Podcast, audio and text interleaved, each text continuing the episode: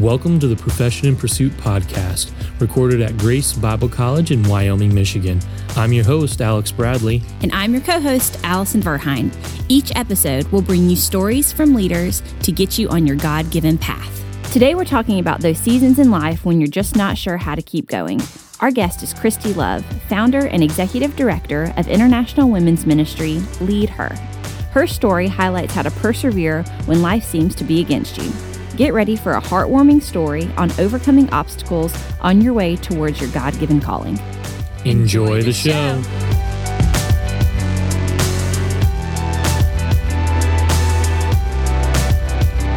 I've been disqualified because of all my mistakes and missteps. But I felt like God just said to me, you know, those things that you feel like make you weak and disqualified are the exact things that I need to use. One of the greatest lessons I've learned is if we wait for everything to be right, it's never going to happen. Fear kills more dreams than failure.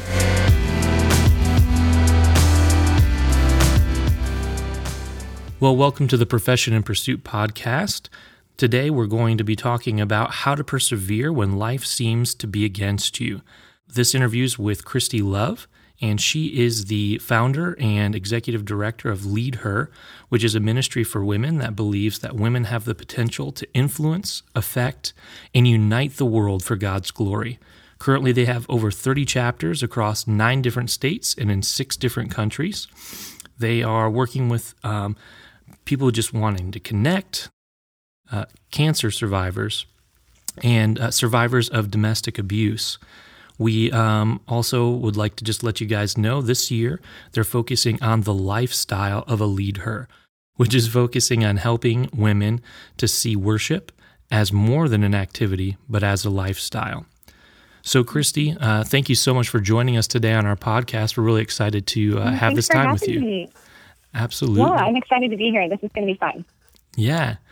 So, if you would mind, just uh, for those of our listeners who aren't familiar with you and Lead Her, tell us a little bit about uh, how your story has led you to start Lead Her.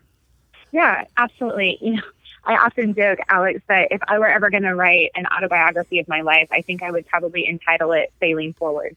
Um, wow. Because when I look back on like my life and my life journey to lead her, it really was just kind of a series of what felt like at the time missteps and stumbles and frustrations um, but to look back now and see how God's redeeming each of those and using each of those, which has been a really beautiful experience. Um, and just one of those where it just continues to confirm what he tells us in scripture that he really will use all things for his glory. Um, for me, in my life, I grew up in the church. Um, I can't remember a time that I wasn't in church um, as a little girl. Um, but I often tell people I was raised with a head knowledge of God. I could tell you and I could quote Bible verses for you, and I was the Bible drill champion. I knew Bible inside and out, I knew who God was. Um, but I don't think I truly allowed myself to have a relationship with him. Um, you know, I grew up pretty Midwestern in the buckle of the Bible Belt in Southwest Missouri. And for most of my young adult life, there wasn't like a crisis that really required faith of me. Um, and so it wasn't until I experienced some setbacks, my parents' marriage fell apart, um, and I had to wrestle with that. And instead of getting closer to God, I actually got mad at him. And so I kind of pushed away and I, I went into a season of rebellion. Um, I got married when I was really young in college and I didn't seek God's direction on that. I was still kind of angry at him at the time and um, we started a family very quickly. And unfortunately, um, we didn't have a lot of support. We didn't have a lot of good skills in that marriage. And unfortunately, it became a statistic of a broken home. And um, my first marriage ended after seven years. And it was really at that time that I found myself just incredibly desperate. And I remember one night hitting my knees outside of my kid's bedroom, single mom, exhausted. And I just remember praying authentically, probably for the first time in my life hmm. and just crying out and God, I can't do this by myself. And I just felt like he whispered to my heart, you don't have to. You've never had to. And to me, that really was the beginning of personal relationship with mm. Jesus and an understanding of how much God really loves me and how much he's been pursuing me. And so um, from there, I just developed this crazy hunger to grow in my faith, to grow in my relationship with God. I wanted to learn more. I could not learn enough about him it was really at that point that I kind of struggled a little bit to find things to challenge me as a woman. Um, I'm not a typical girl. I grew up, my dad's a college basketball coach, and so I was kind of a tomboy. And so, you know, craft parties and some of those kind of things that are more traditional, you know, women's ministry, women's activities, tea parties, that kind of stuff just didn't resonate with me. Um, and so I started really praying, man, God, I want something to feed me deeply. Like I want meaty teaching. I want something that's going to challenge me to connect with people that I normally would not be around. I, I want to learn from women of other generations and other ethnicities, and and I just want to be exposed to your people. And so I started to wrestle with that burden and found myself at a women's event, a large one, about 3,000 women. And it was at that event that God really placed the vision of Lead Her on my heart. That, you know, those events are great. They were a lot of fun. I loved that weekend. But I just kept thinking, man, what are these women going to go home to? Do they have a support system? Do they have a group of friends that they can do life with that will hold them accountable? And so for two years, I just kind of prayed over that vision and really God's direction. Um, spent a lot of time telling him he was picking the wrong person and trying to give him all the reasons he should pick someone else. Because um, I just kind of felt like a mess. I felt like I'd been disqualified because of all my mistakes and missteps. Um, but I felt like God just said to me, you know, those things that you feel like make you weak and disqualified are the exact things that I need to use. And I have discovered time and time again since finally saying yes and starting Lead Her six years ago that I get the chance almost every day to speak into a woman of some age that says, Man, I thought God was done with me, or I thought the church was done with me, or I thought I would never get a chance to lead or to do ministry again. And I can relate to that and I can speak into her in that place. And so that's kind of a, a quick Reader's Digest version of a very long story that led me to lead her. And how? Uh, what year was it that you went to that women's conference? I went to that women's conference in 2009, okay. and Lead Her officially launched on May 1st of 2012. Okay, awesome. Well, Christy, something that I thought was so inspiring about your story, um, both as a woman and a mom and everything, is um, not only your ability to, to say yes to the Lord, but then I know you've also continued um, to develop yourself, um, both spiritually and then mm-hmm. I know also with your education. You decided to kind of jump back into higher ed um, after a few years. And I was just kind of wondering if you could talk maybe talk through that decision and, and that you made as an individual yeah. to, to pursue uh, that degree in higher education. Uh, absolutely. So there were two big factors for me in coming back to college and finishing my bachelor's degree. Um, I always had wanted to go back. It just never seemed like the time was right. Um, it never seemed like, you know, the factors in life were right. But I think one of the greatest lessons I've learned is if we wait for everything to be right, it's never going to happen. And um, yep. I recognized very quickly after a few years of trying to lead and build this ministry that, you know, my heart was to grow leaders. My heart was to challenge women to grow in their faith and to grow in their relationships, to grow in their own leadership. Um, but one of the most important things I think we have to remember is that we can't challenge people to grow if we're not growing ourselves. And so I knew that I needed to put myself back into the posture of a student and back into the, the place of being challenged to grow myself. And um, on top of that, you know, as a mom with younger kids who were, you know, coming into higher elementary years, early middle school years, it was really important for me for them to see me sacrifice to go back and finish a goal that was important to me, for them to understand how important school was for them to see me um, really achieve that because I wanted to make sure that they understood that nothing, you know, puts that off um, in, in our lives. That no obstacle is too great that we can't overcome that. And so those were probably the two biggest factors. So as I started exploring different programs and where was the right place to go back and just praying for a lot of direction, came across grace and um, could not have been more pleased with my experience um, was incredibly challenged um, to wrestle with some things and was just really equipped to really, I think, take lead her from a, a relatively new small organization to what is now, you know, a, a large international organization that's working with women, like you said, in six different countries. I love that. And I love your honesty that it certainly wasn't easy. It probably wasn't an easy decision. Um, like you said, we if we wait for everything to be right, it's not going to happen. Um, but mm-hmm. at the mm-hmm. same time, how rewarding and what an awesome example for your kids um, and just just everybody. That's uh, that's really inspiring. You know, uh, Christy, I kind of want to go back for a second um, to your story. One of the things you talked about a lot was feeling disqualified, feeling like mm-hmm. the church was done with you, not necessarily that you were done with mm-hmm. the church. Um, and I feel like a lot of people feel that way, men and women alike, mm-hmm. um, for mm-hmm. various reasons. And, you know, how did you um, overcome that stigma? Was it just through God using you and lead her? Or were there other mm-hmm. factors at play there that just kind of um, reinforced that he still loved you, still wanted to use you, that you were important? Yeah, that's a great question, Alex. Know, I think for me, there were several things that happened. Um, number one was that I really had to find some freedom from the religious piece of church. and I had to, to really lean into the relational side of church. Um, I had always kind of had this view growing up as church being something that was obligatory. And so it was kind of like a checklist.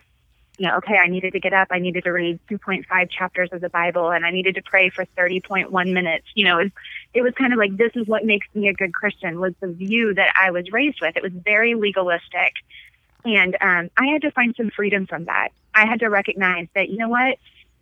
If I pick up my Bible to read and I only get through three verses before the Holy Spirit grabs my heart with something and I can't get past that verse, then I just need to camp in that verse. Yeah. And it's okay if I don't read the entire Bible in a year. If, if I only get through Psalms in an entire year and I sit and soak in that, God's going to use that. And He's not going to hold anything else against me. He doesn't score me on a scorecard.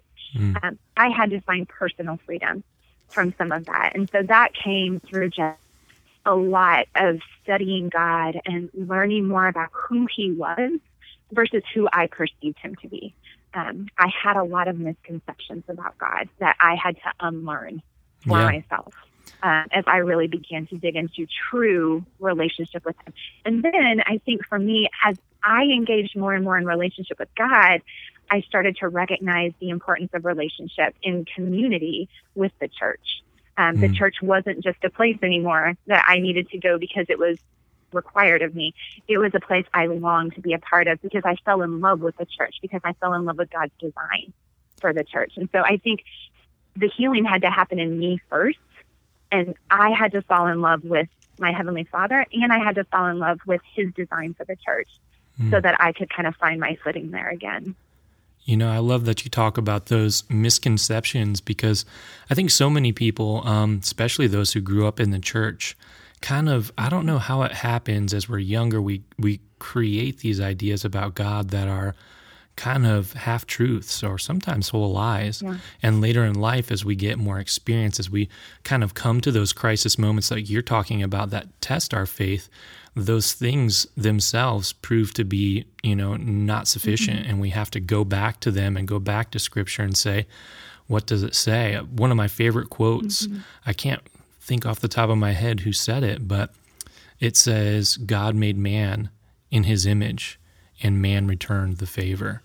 And I think that's mm-hmm. so um, common. We kind of project our own feelings on God, like, I feel mm-hmm. inadequate, so God feels like I'm inadequate.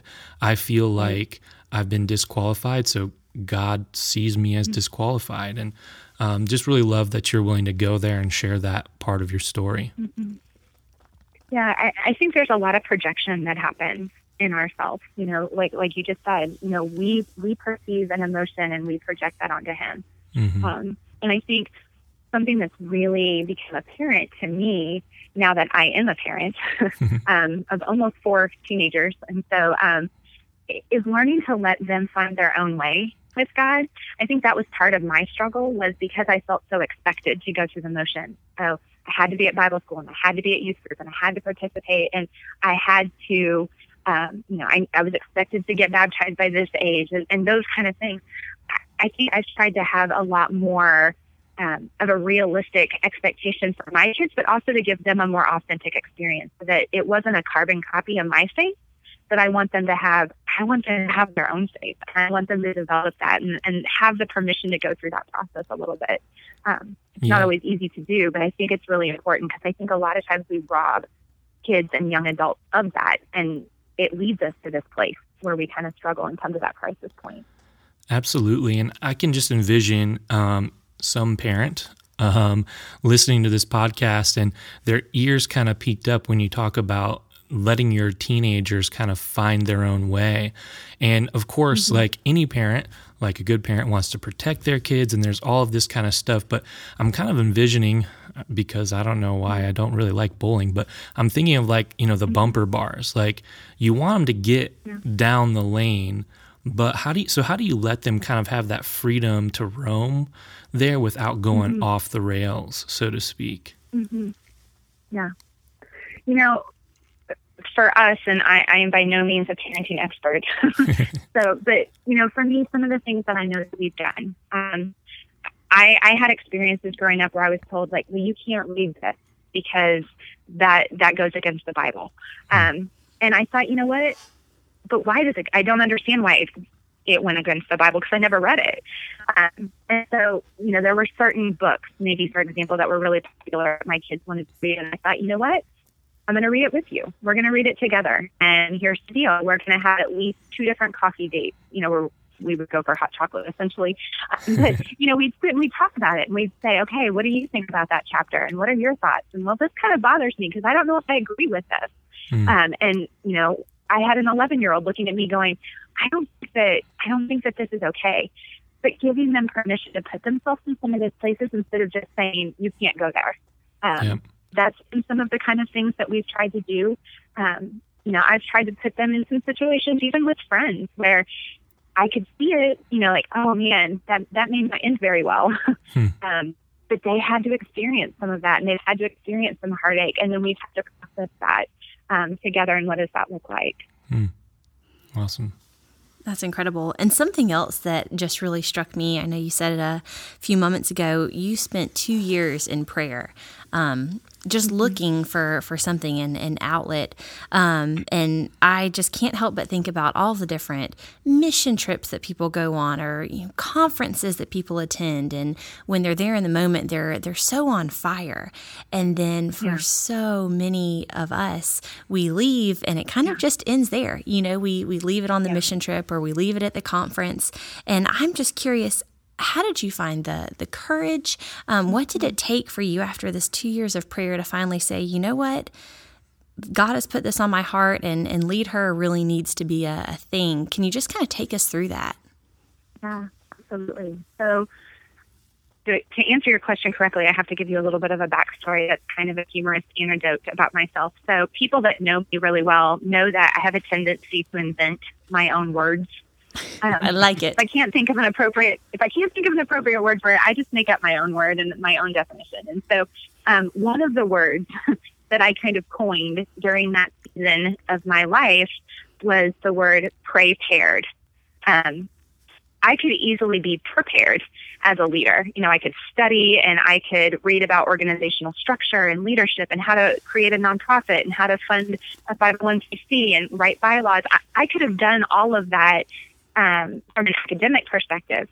But I really felt like God called me into a season of not just being prepared, but being prepared.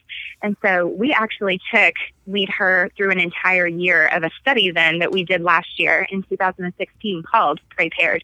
And it was teaching them a lot of the lessons that God taught me in that season of life.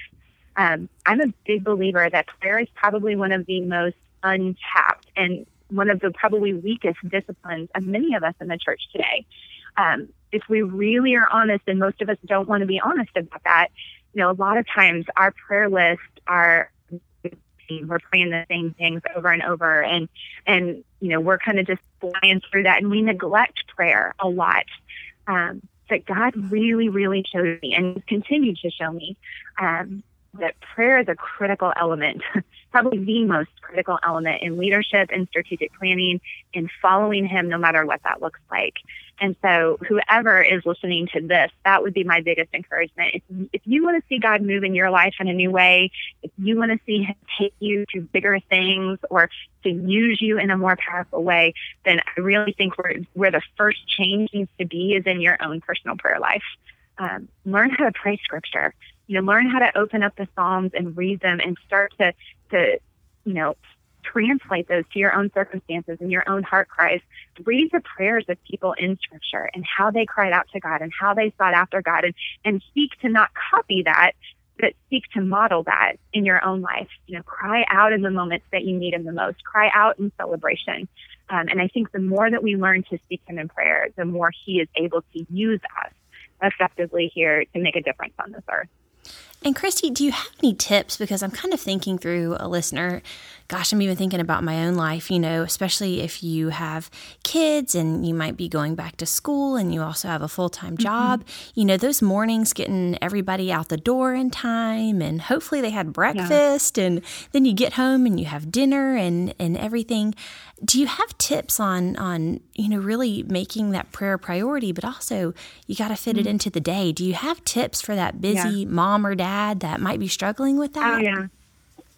Yeah, I get asked that question a lot. And I think the two things that I often tell people, and again, this is just personal things that I've done that have really been helpful for me because just like you described, um, I run on a crazy busy schedule with a very hectic family. And, and so one of the things that was really, really important for me um, was learning the discipline of prayer journaling. Um, that has been revolutionary in my life, in my relationship with God, in my prayer life, and in my leadership. Um, I keep prayer journals now for years. And, you know, if someone asks me to pray for them, I take that seriously. I'll, I'll jot that down at the end of the day in my prayer journal. I date those things. If there's something I'm asking God for, for specifically, I will date those things. And what I love to do is, you know, I'll go through and some nights before I go to bed, you know, I may just pray through that, those things I just wrote down. Some nights I may flip back four or five pages. Sometimes I'll even dig out old years prayer journals and I highlight them. When God answers something, I highlight it in different colors. And it's always like this moment of praise for me to go back and look at all the different colors of highlights that have shown up and just seeing his faithfulness. Um, but it's also really, really exciting for me to, you know, once in a while grab a prayer journal from three or four or five years ago and start flipping through and notice, oh my goodness, I need to grab a highlighter. Like he's answered this now. He didn't answer it three or four years ago when I was using this journal, but he's answered that now.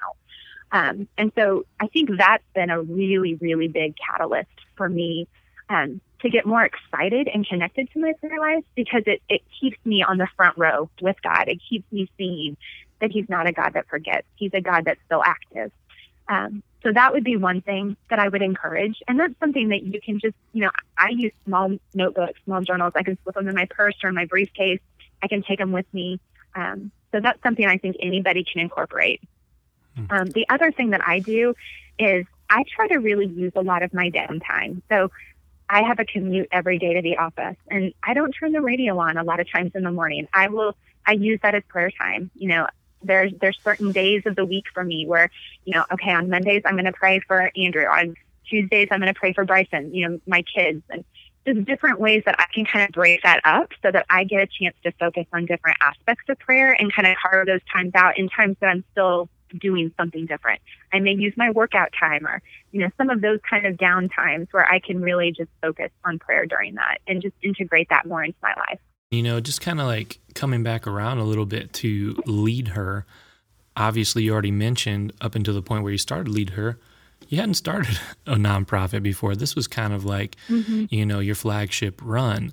So, um, kind of stepping into that, that had to have been kind of scary. You know, a lot of people, I, I really believe some of the best ideas in the world are st- still sitting on hard drives in the closet or mm-hmm. journals on the shelf because there's this fear that kind of bubbles up within us that prevents us from taking that Absolutely. step forward. And so, you know, what did that look like for you? Like, how did you just kind of like overcome those uh, those anxieties that would tell you you're going to fail, you're not going to make it, you don't know what you're doing, all yeah. of those kinds of things that that kind of wash over yeah. you.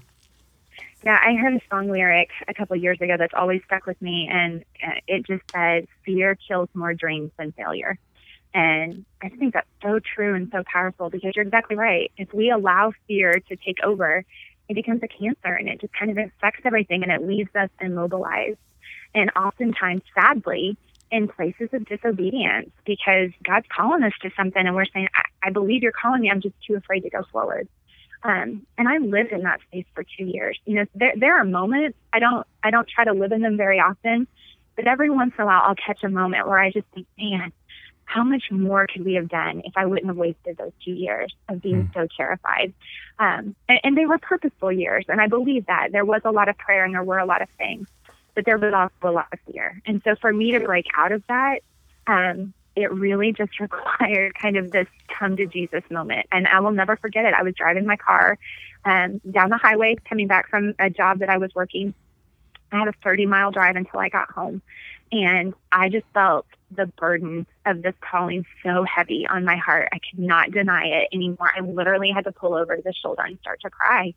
And um, and I'm not a crier. like that was a big deal for me. I knew God was doing something. And um, I just remember saying, "Okay, I'm all in." And that's kind of become my phrase um, with God has been, "You can't follow God 90%. You can't give God 75%. He asks for everything. And for us to be obedient to him requires everything. And so for me, I knew that he was asking for me to be all in. And it was amazing to me how fearful I was on the outside of that, but how much peace I found in the moment I said, okay, I'm stepping all in. Here we go. Um, for me, I quit my job and I literally sat on the couch for a week. um, and I did three things. I prayed, I read scripture and I read a book, um, Mark Batterson's book, The Wild Goose Chase, um, which is all kind of about the Holy Spirit and how the Holy Spirit's at work in the world around us. Um, and that's what I did for the first week. And I said, okay, I'm all, but I wasn't afraid as I sat on the couch that week. I wasn't afraid at the end of the week when there was no paycheck. Um, I think when we come to that place of finally jumping, we find that He's there to catch us and that He's already going to provide for what we need. And I remember sitting there going, I don't know how to do this. you know, I don't know how to build a board. I don't, I don't know how to do this. And literally, names would just pop into my mind, or people would email me out of nowhere and say, Hey, you don't know me, but um, someone that you know mentioned you're doing this thing, and I'd like to learn about it. And it was just completely this experience of awe, watching God work out all of these things for me. Um, and I would have missed that if I would have let fear keep me on the other side of jumping. And it's so inspiring now to think of, I mean, six different countries that you're in now. It's mm-hmm. um it's inspiring, it's exciting, and I can only imagine with all of these women that you're interacting with, as you mentioned, kind of from different generations and cultures. Do you see that there are maybe like one or two major issues that you find the women in your ministry facing? Mm-hmm. Um, what what are some of those common problems? Yeah. Um, consistently across the board. It doesn't matter what country we're working with women in. It doesn't matter what age group, what education level they have. There are several issues that jump out consistently with women. One of them is loneliness. Um, there is a disconnection that exists in our culture now that, I mean, it affects most of all ages. It's not just a generational issue. Um, it, it is a disconnection that happened because we have become a culture that is, you know, texting and is, you know, posting the highlights of our life, not the reality of our life online. Um, we've become a culture that's not authentic. We've become a culture that is so busy and so overscheduled that we don't have time for people. We don't have time for relationships. And so when I talk to people, especially women, but I, I hear it from men and from women, um, you know, I've, I've heard it from women in their 80s. I've heard it from teenagers. I've heard it from young moms. They are just desperately lonely and disconnected and lacking community. Um, and and when we talk to a woman who's interested in starting a lead her chapter, that's often one of the biggest pieces they connect to is I want to create a community. I want to develop relationships. I want to do life with people face to face again. And so that would be one thing that I would say. Um, the other one that I would say is I think there is a real struggle in the church, especially, but with women right now, they are struggling to find mentors. They're struggling to find people to speak into them, to breathe life into them. I talk to a lot of, of women who have big vision and big passion but they don't have a lot of people to support them in that. They don't have a lot of people who've maybe gone before them. Um, I think there is a kind of crisis in the church right now of female mentorship, of women that are willing to kind of look back and give some guidance and some direction um, to some of those younger generations. That's a piece that we hear a lot too. It's just this craving for someone to encourage them and someone to say, hey, this is how I did it, or hey, this is how I did it, don't do that. Um, and, and really kind of do that, which is a big reason why mentorship and you know, really being able to equip women over that relational piece and that generational piece is such a crucial part of what we do at Lead Her. I love that. And I think they even, you know, really tie hand in hand with the loneliness and then the the struggle, especially for young women today, finding mentors. But you don't have to be a young woman to, to need a mentor. How do you, do, or do you have, I guess, any advice for um, some of our listeners that might be struggling with that, might be struggling with that loneliness, might be struggling with, mm-hmm. with not having that role model or that mentor? Um, what do you suggest yeah. for them to, to start doing? Yeah, I, I talk to girls all the time about this, and and the one thing I always tell them um, is, have you asked someone? Have you asked someone to mentor you?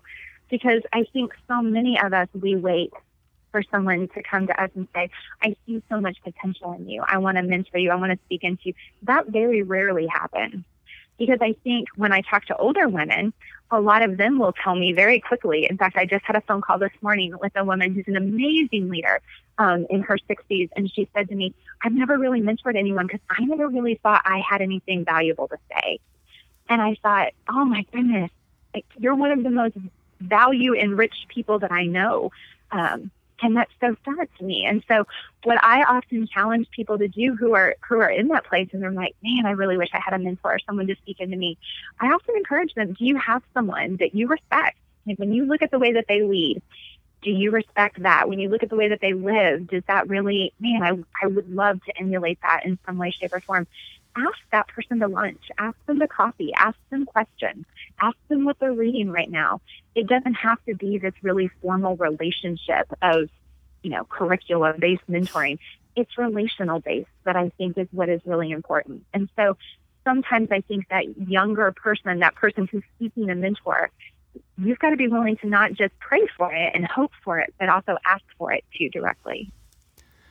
You know, uh, Christy, just as you were kind of sharing that, um, one of the things you said about that that lady in her 60s, and she was a great leader, and she had so much value to offer, and yet somewhere in her mind she thought, "What do I have to say to anybody else?" Uh, reminds me one of my favorite teachers and theologians. His name is C. Baxter Kruger, um, kind of like this down to earth Southern guy, but man, is he a genius. And he kind of talks mm-hmm. a lot about how God associates himself with the title I am. Um, mm-hmm. Of course, that comes from Exodus. He repeats it several times throughout the Gospel of John and in other places. Um, and that Satan is this um, antithesis to that, where his word to us is not I am, but I am not. Mm-hmm. I am not mm-hmm. worthy. And, and so often we're wrestling with our I am not statements. And um, man, I just see that so clearly in so many people's lives. Um, so that's just very interesting and, yeah. and encouraging to me just to know that, you know, you're facing that head on. But I also just kind of wanted to, you know, kind of pick your brain a little bit. You know, the church talks a lot about making disciples and stuff like that. Mm-hmm. What does it what does it look like to be a mentor or or even for like somebody who's saying like okay yeah I do want to go and ask somebody to be my mentor what are they really asking mm-hmm. them to do are they just going to go have mm-hmm. some some laughs over coffee like what does right. that kind of a relationship look like right a great question. I think, and I think the answer is different for every person. I, don't think that there's any such thing as effective cookie cutter mentorship because every single person who is in need of someone speaking into them has a different need. Um, they have a different goal. They have, you know, a different hole, so to speak, that they're looking to have kind of spoken into or filled up. And so I, I think you kind of got to ask yourself some different questions. You know, what season are you in right now? You know, I, I've seen women in all different seasons of life. So it's a situational season and they need a situational mentor, you know. Mm. And I've got a, a woman in my life right now who just recently became a foster mom for the very first time. And she's she's never been a mom. And so she needs a situational mentor. She needs a mom to just come beside her and say, Hey, you know, you just kind of got a six year old dropped in your lap. And so, you know, helping, how do you discipline? How do you do homework? How do you cook meals for a six year old to eat?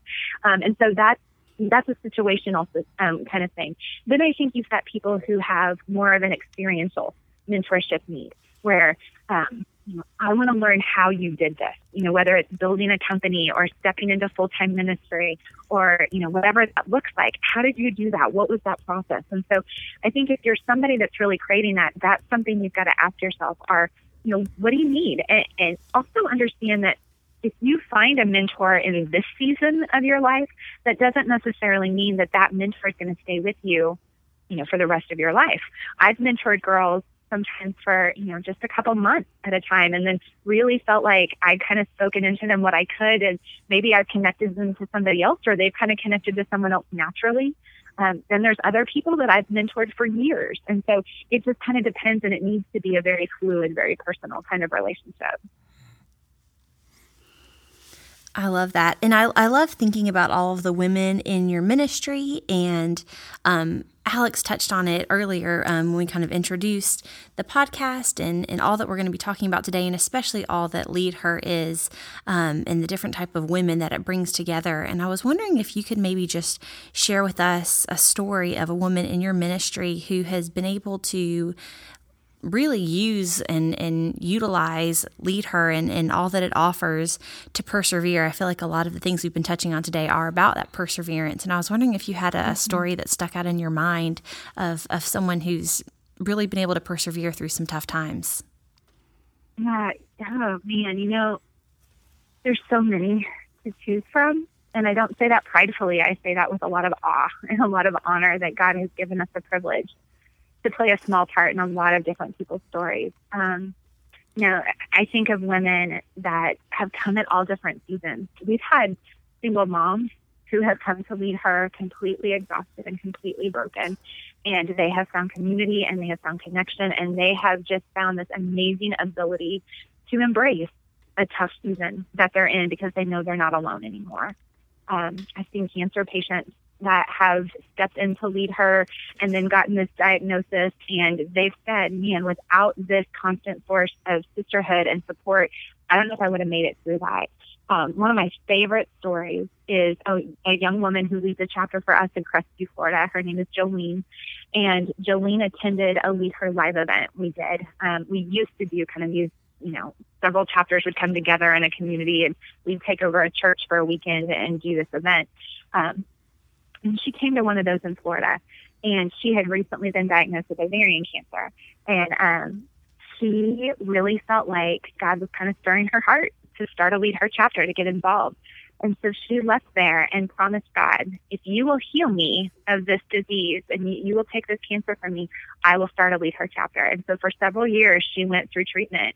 And the day that she got a clean bill of health and that she was pronounced in remission, she tells us that she went home and she filled out her lead her local application. And she has been consistently leading a chapter there in that community now for several years. And she's gone through my mentoring program. We have a, a coordinator development, leadership development program kind of on the backside just for our coordinators. And man, she eats that stuff up. She goes through all of those classes and just, it's so amazing to watch the passion with which she leads from. And it's really exciting to know that God used that to really motivate her and encourage her that there's something really exciting that you're going to get to do at the end of this struggle. And you're going to get to use your story again and again and again. She's one of the many, many women um, who really inspire me when I get to hear those things. But you know, we've heard stories of homeless women who come and connect to lead her. We've heard stories of, you know, I was mentioning the the young woman in foster care. I know of two women, um, one of which is a, is a single woman. She was going through lead her in our our pray pair year, talking about what's your passion, what are you called to, and she was like, I don't I don't have a passion, and so she started to pray that God would give her a passion, and just through like TV commercials and documentaries, she, foster care just kept coming back to her again and again. And she came to our chapter meeting. It was the chapter I was leading, and she said, Will you pray for me? I feel like God may be calling me to do respite care for foster care. So she started out getting trained to just do, you know, helping out foster families. And then the lady that was leading that training said, Why don't you go ahead and just get licensed just in case? And so she prayed about it. She came to our chapter and asked what we thought. We encouraged her. We prayed with her She got licensed, and then literally within just days or weeks, um, she had a little girl placed with her that she is now eh, possibly going to be able to adopt. And she's a, single young woman in her 30s doing that by herself. And so um, I'm just amazed at the privilege that God's let us be a part of so many different crazy stories. That's, That's inspiring. So cool. Yeah. Yeah. Well, that um gosh, that just gives me all the warm and fuzzies. I love I just love hearing those stories and, and Jolene's particularly. That was um inspirational mm-hmm. for sure. I'm curious yeah as you kind of think back through just I, I, know you spend a lot of time studying scripture um, so maybe it is scripture maybe it's just um, a quote or something but can you think through was there ever a particular quote or verse that you have used um, to get you through tough times or just the that you feel is kind of one of your go-to um, pieces to, to think on and meditate on and pray on, um, or just one that really stands out to you that sort of embodies your life and and what you try and do? Yeah, absolutely, absolutely. So um, it, it's hard to pick just one. There's two. They're both really short, but um, the first one is, a scripture. My very favorite scripture um, is in Nehemiah, and I actually had a reference to the scripture tattooed on my wrist, which is not something that I would ever do, um, but that's how deeply important um, this scripture has become to me. I wanted a visual reminder of it constantly, and it's this place in Nehemiah where he's building a wall, and they are coming against him, and they constantly are telling him he needs to quit, and he needs to stop, and what is he doing? And you know they're they're over the halfway point. You know he has to be exhausted and at that point, Nehemiah could have cried out, you know, to the King of Kings and the host of hosts, and he could have said, you know, tell these people to be quiet, drive them away. But he didn't. Instead, Nehemiah 6 9 says this. He says, For they thought that my hands would grow too weak for this work. So I prayed, God strengthen my hands. And that has become my constant prayer every day. Like, you know, if I walk into the office and there's a situation or, or something's happened, my immediate prayer has just said, okay, I'm not asking that you make it easy. I'm just asking that you give me strength equal to the task. And um, it's really helps keep me in a posture of leading from my knees, which I think is a, the most effective place that we lead from. Um, so that's that's probably my favorite scripture. My favorite quote. I have it framed on my desk um, in the office. I look at it all the time. Talk about it to our girls, our coordinators, our members all the time. Um, it's a Warren Buffett quote, and he says, "Always take the high road because it's always less crowded." Mm-hmm. And um, that's probably been a gut check for me as much as the Nehemiah verse is a heart check for me. Um, you know, those times when something happens to us and we're tempted to lash out or we just want to make it right because we feel entitled to something, I kind of always go back to that and think, okay, which one's the high road? Um, and there's a scripture in Colossians um, 3, verse 1, um, in the message that says, look up. Look up to the things around Christ and pay attention to those things. And so I always kind of think of those two together. You know, if I'm if I'm focused on the details, I need to look up. I need to seek out the higher road, and I need to try to take that. That's awesome. Well, Christy, thank you so much for sharing that with us. Um, you know, of course, you're doing a lot um, and you're working with a lot of people. And we're really excited about what's happening at Lead Her, which is why we wanted you on this mm-hmm. podcast. But for those who are just being exposed to your ministry and some of the kinds of things that you're talking about today, you know, where might they go to kind of see what your latest project is or keep up with Lead Her Ministries or any kind of writing that you're doing out there? Um, where would they go to find yeah. that? Yeah, absolutely. So there's several different places you can connect with us. Um, I would encourage you just to visit us online at leadher.org. Um, and then there are some of our social media links on there. Um, our Facebook page is a great place to connect with us and to hear some stories of different things that are happening to keep up to date on events that are coming up. Um, we are constantly doing new training sessions. We call those jumpstart sessions for women that are interested in getting trained to launch a Lead Her chapter in their community. And so our Facebook page is the best place to connect to learn about informational calls and upcoming trainings and how you can dive in and get involved in Lead Her. Um, you can follow us on Instagram. We share a lot of behind the scenes pictures on Instagram, pictures from our chapters meeting um, in the U.S. and internationally, p- pictures from our staff, um, all kinds of different fun things like that that you can see on Instagram. Um, and then if you want to connect with me personally too, I have a Facebook page, um, and I also am on Twitter. And so um, those are two really good ways that you can connect with me personally if you're interested as well. So I want to leave you with one final thought You know, last year you guys did, or, or maybe it was two years ago, the Pray Paired study. Mm-hmm. And based on our conversation talking about persevering when life seems to be against you, maybe a pray severe you know topic mm-hmm. would be a good opportunity for 2018 i don't know just throwing my my option yeah. in the ring there. Well hey it's good timing because we actually start planning 2018 theme next week. So there great timing to throw that out there. Pray severe i'm telling you. Awesome. all right i like it. I'll write it down. Perfect. Well thank you again so much christy. We've really enjoyed this time. I know that everybody listening to this has something that i think they can take away and just be encouraged by mm-hmm. strengthened by. And so just really uh, am thankful for how God's using you. So um, thank you so much again for being on the show. And we'll look forward to connecting with you again soon. All right. Thank you guys so much for having me and so appreciative of Grace and all you guys do and your partnership and support of Lead Her. We really appreciate you guys as well. Absolutely. Have a wonderful day. Bye. All right. You too. Bye bye. So until next time, persevere. Okay. So for me, that was like, a really encouraging interview. Christy had so much to say. So it would much. be really um, ridiculous to try and rehearse all of the bullet points that like worth taking away from that. But um, the one thing that really stood out to me, and I, I, asked her to stop and pause on it, was the mentorship uh, component. And I know she's seen that in the lives of women, but so many men need that too as well. It's just a, a human need. Like we all try and kind of trudge our own tracks through whatever season of life we might be in. But I really feel like that mentorship is a missing component. And so, you know, for me, like what it said was when you hit those rough patches, however hard they might be, whatever the cause might have been, you more or less don't want to go through that on your own. I mean, not that God couldn't do that, but he's designed you to seek out the people who've been there, gone through that. And maybe it's not the exact same thing, but whatever their pain and suffering might have been, they found a way through, probably with the help of other people. And so it's this like idea of community, talking to those people who've gone before you and saying, like, here's where I am. It's kind of raw, it's kind of messy. I don't know how to change this, but I want to. Can you help me?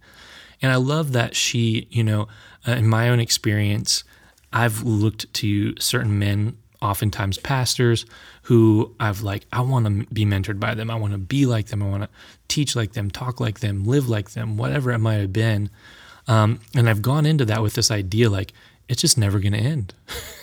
I mean, I'm going to ask them today, and I am going to, you know, be mentored by them for years and years and years.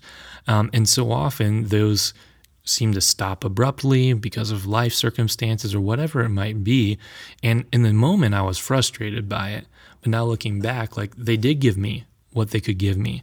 It was all they had. And um, maybe it, it wasn't cut the, the way that I would have wanted it to come to an end. But um, the fact that she brought up the experiential mentorship or seasonal mentorship, I think makes it more accessible you don't have to find somebody whose life is 100% on the track that you're heading on. But somewhere along the way, their experience had crossed a path that you're now crossing. And you're saying, Can you help me through this section? You know? Um, and I thought that was really powerful, insightful, um, and accessible to anybody, really. No doubt. And something that really struck me with what Christy said, so much so that I think she really hit on it twice, um, was the fact that we need to be prayerful about what we do. That's a great way to persevere through something. But at the same time, you've got to act on it. Um, sometimes life is always going to be crazy. And if you don't take that first step, after prayerful consideration, after, you know, really studying your Bible and, and hopefully being able to interact with a mentor, someone you respect, nothing's going to change unless you take that first step. And so it's not always going to be clean. Um, it might still be a little bit messy, but that's how you have to get through it is by, you know, through prayerful consideration, taking that first action. Because I think she said if we wait for everything to be right, it's just not going to happen. Absolutely. And yeah, we are so quick to let things immobilize us. Whatever it might be, it's scary, it's un, um, uh, it's not normal for my life, so I'm just going to sit here until it changes. Mm-hmm. I read a quote the other day that said, um, if you keep doing the same thing, you'll always get the same results. Absolutely.